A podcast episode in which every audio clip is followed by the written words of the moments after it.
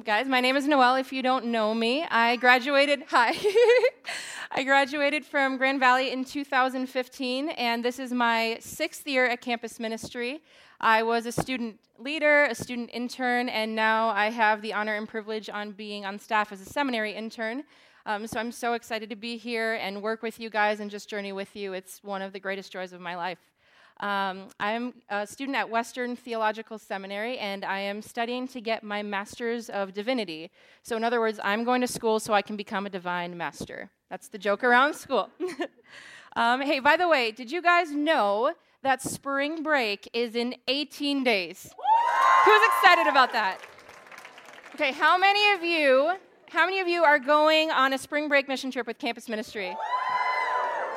Awesome. How many of you are going on another trip that might not be with campus ministry? Okay. And how many of you are going home for spring break? That's awesome. Well, we're excited for you wherever you're going, whether you're going on a trip with us or elsewhere, going home. We're going to be praying for you and that God works through your heart um, and through your lives in amazing way- ways during spring break. Um, so, I'm going to tell you a story about my spring break experience when I was a student here at Grand Valley. My first spring break trip was in 2013. Uh, the Lord led me to Mescalero, New Mexico. my Mescalero crew down here. Um, he led me there for a spring break trip. Uh, totally of him, had no idea the place even existed, and uh, he he showed me the way there, and uh, it became my favorite place in the world in crazy ways. Um, I developed really intentional relationships with some of the people there, and God keeps pulling me back there in, in different ways. And one of these, uh, one of these relationships is with my friend Gloria. Um, Gloria is probably in her 50s, I would say. Um, she is married to Freddie, and they have two or three boys. Um, they have a son, PJ, and a daughter, Kay Ray, who's obsessed with me. She tries to FaceTime me like every weekend. It gets really annoying sometimes, but I love her a lot. Um, Gloria and Freddie live um, on the south, southern part, or like the lower part of the reservation, in this beautiful valley. You guys can look at this picture in this beautiful valley at the base of the mountains, and they have apple orchards. They've got peaches or peach trees. Um, Gloria likes to make jam and sell it on the reservation. They have horses. It's just like the southwestern paradise, and it's so, so, so beautiful. And every time, I kid you not, every time I've been there, whether it's been by myself or whether it's been with a group of people, Gloria has invited myself and all of my friends into her home, which I think is a really big deal because she doesn't really know us. Um, so this past summer, I had the privilege of going back with some friends, and Gloria invited us over to make fry bread, which is super exciting because um, you don't always get the opportunity to learn how to make a native food um, in our culture. So this is a picture of some friends and I. Um, Gloria's not in this picture. She's taking the picture because she does a really good job at avoiding getting in pictures.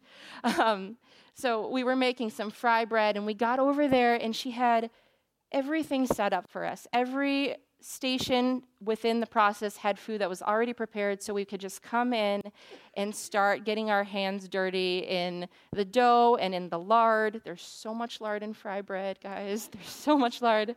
Um, and aside from this, too, Gloria has us over for big group dinners. This is probably one of her favorite things to do.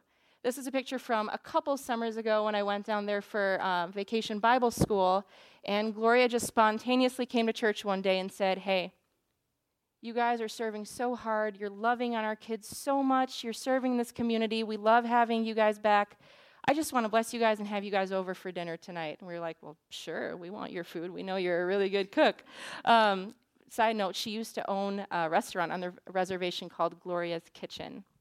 Um, so you know that her food's really good.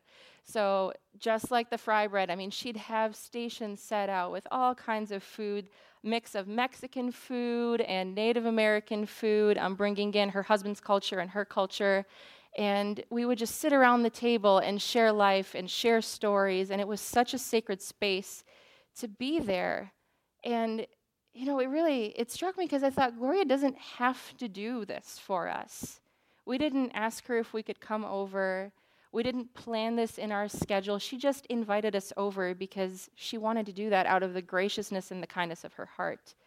Um, And I wonder what motivates Gloria to do that? What motivates her to open up her home to us, strangers, um, to share her life with us, to share her life stories, some really hard stories too, to share her family with us over by the fridge. Everything's by the fridge um, because she has all these pictures up on the fridge with magnets and down through the hallways of her house, just these portraits of family everywhere. And there's a story behind everything and behind everyone. And I think Gloria gives herself to us so vulnerably. And I really wondered what motivates her to do that. And when I thought about it for a while, I, I really thought the only force, the only power that can be that strong to, to cause her to do that is love. So I started thinking about love after this, and I thought it was only appropriate, since Valentine's Day is two days away, um, that we would talk about love. And it got me thinking what do we really know about love? What does love look like? And I find myself asking this question What is love?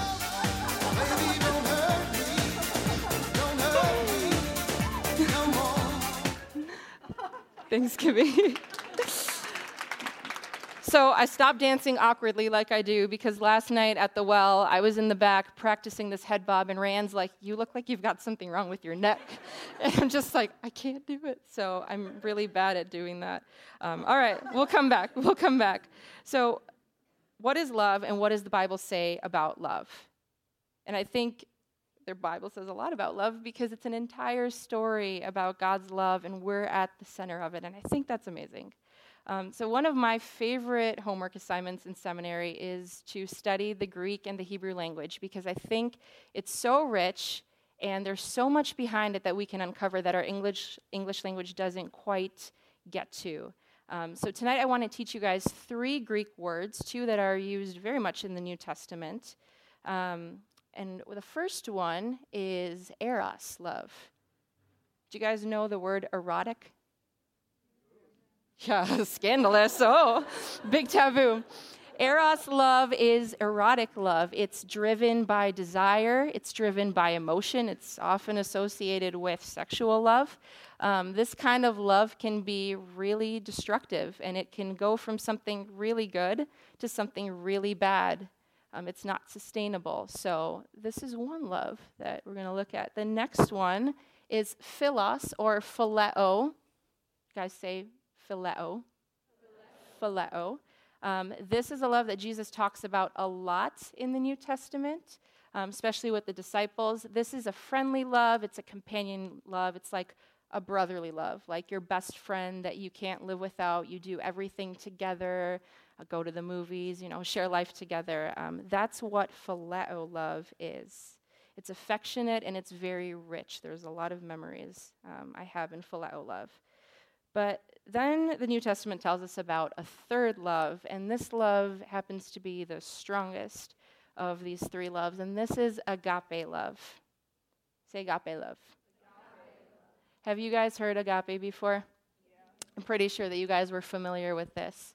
Um, this is the highest form of love. Um, it's everywhere in the New Testament, and it's typically known as the selfless and sacrificial love of God. It's God's love, and it's not of this world. We can't find it around here. We can't find it within ourselves apart from Christ. Um, and that's a really powerful thing because it has a transformative essence to it. Um, and we can't, we can't have it without Christ. Um, I think that this love is a committal love because it's an action and it's not an emotion. I think we can have emotions attached to Eros love for sure, and definitely Phileo as well. Um, but the power that we have with, with agape love is, is so cool. And I, I, think about this with my best friends. One of them's in the room tonight, so I'm sorry if this is offensive. Um, but sometimes my best friends can let me down and they can say things that are, are hurtful to me. Um, and in those moments, I don't really feel like I love them anymore. But agape love tells me that I'm supposed to love them because love is an action and love is a commitment. Um, so I think this is really cool. But the Apostle John uses agape love in his letter, um, in his letters to the churches in Asia Minor. Um, there's a portion of one of his letters, the first epistle, epistle of John, where he talks about God's love. And in the, I think it's 14 verses, where he talks about that, the form agape love is used 25 times. Think about that 14 verses and 25 times agape love. I think we need to pay attention to that. Um, so we're going to read part of the scripture. We're going to read 1 John 4, 7 through 11. And I want you guys to pay attention to where you see the word love showing up in this text, um, and maybe where it's sneakishly coming in here. So, hear the word of the Lord. Beloved, let us love one another, for love is from God, and everyone who loves God is born of God and knows, knows God. The one who does not love does not know God, for God is love. By this, the love of God was manifested in us, that God sent his only begotten Son into the world so that we might live through him. In this love, not that we loved God, but that he loved us and sent his Son to be the propitiation for our sins. Beloved, if God so loved us, we also ought to love one another. This is the word of the Lord. So I only read 14 verses of those 14, and I can go on, and agape love would just keep coming up and coming up because this text is so rich with that word. We could focus on a lot of things, but I want us to narrow in on three things that we hear in this text. And the first one is that God is love. God is agape love. It's his very character and his very nature. It's the essence of who he is. And I think it's reflected in the ways that he, he um, in his actions towards us. I mentioned earlier that um, that kind of love isn't in this world and we can't have it on our own because it's not from the world, it's from God. Um, so, how do we come to know this, this love? I guess that's the question. Um, the second thing I want you guys to hold on to is that God loves us. Um, we know this, we can feel it. He blesses us in different ways, but um, knowing that this love is the sacrificial love, um, I think sometimes the way that God loves us doesn't always make us feel good and might not always make God feel good either. Um, I was thinking about this in my own life with different trials and, and tests that He had put me through, and um, there's a lot of pain in that, but I think that God knows what He's doing, and He loves us so He can grow us um, in our faith towards Him. So He sends His Son Jesus into the world, and I think that this is, you know, the ultimate expression of His sacrificial love, of agape love. He gives His Son, His only Son, into the world so that we could know love. And then Christ comes into our hearts so that we can have love within us. And I think this is pretty amazing because we didn't do anything to deserve it. We didn't love God first, He loved us first. First, He breathed life into us before we even took our first breath. Um, and I just think that's gracious and, and kindness that um, it's really, really humbling and it's really, really amazing. Um, the third thing I want you guys to hold on to is love others. And this is mentioned in verse 7 and in verse 11. Um, I think this is the most important one in some respects, but I also think it's the hardest one to do because again, it's not it's not of us. Um, but I think it's the result of God's love dwelling within us through Christ. And I think our natural response should be loving other people because God loved us first. It's just, it causes us, God's love causes us to want to love others. Um, and it's also the costliest love. Because Jesus' death on the cross um, sorry, I lost my place over here. okay. Yeah, it's the result of God's love in us um, because of Jesus' death on the cross. And when Jesus, when Jesus left, he left us with his spirit, and his spirit is the one that empowers us to love other people because it's not of ourselves. Um, it's our mission as Christians to love others. So I want us to think back to that question what is love? And what agape love might look like here, what that might look like for us. Um, and I think that it can look pretty practical and it can come up in pretty ordinary ways throughout our days. Um, it seems like 2018 is the year of flu Mageddon. I was sick. I know a lot of my friends were sick, and I know that some of you were sick too. So I wonder what could agape love look like maybe if our roommates are sick, and maybe that means taking a 2 a.m. trip to Speedway on Lake Michigan Drive to get our roommates Gatorade because they're throwing up. Um, what does it look like in class? Maybe you have a classmate who is pretty annoying and you're irritated by them, but maybe agape love is intentionally deciding to sit next to them and get to know them and get over the reasons why we don't like them. I think agape love can also come in the form of listening to our parents on the phone.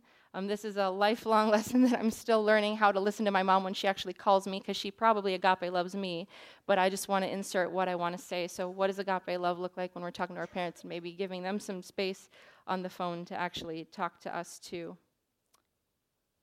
So, I want us to go back to the text. I want us to look, or I want us to listen to verse 11. Beloved, if God so loved us, we also ought to love one another. Let's listen to it this way.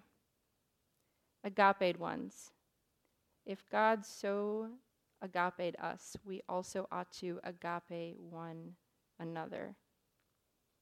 If there's anything I want you guys to take away from this message today, it's that God is love and because He loves us, we should also love others. And we can do that because He's in us, empowering us to do so.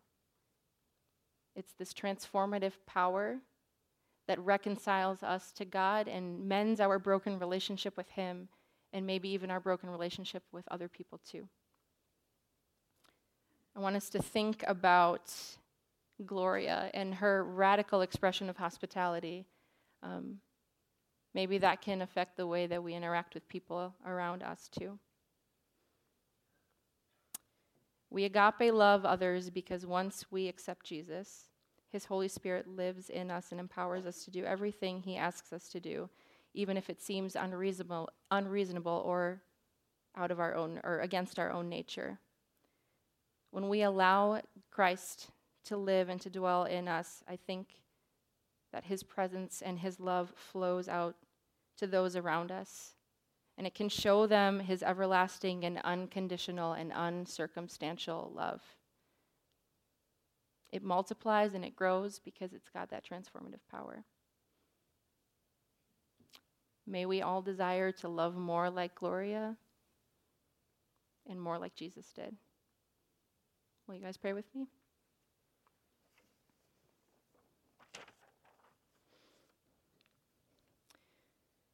Lord, it's hard to believe that the greatest and most epic love story has us right at the center of it. We thank you for your grace and your reckless and relentless love that tells a story and paints a picture that nothing else in the world compares to.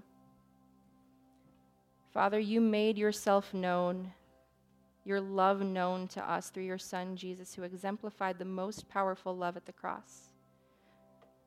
May we live in your love forever, Jesus.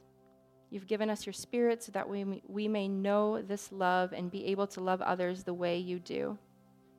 Jesus, we live our lives for you. We ask and we pray these things in your holy and precious name. Amen.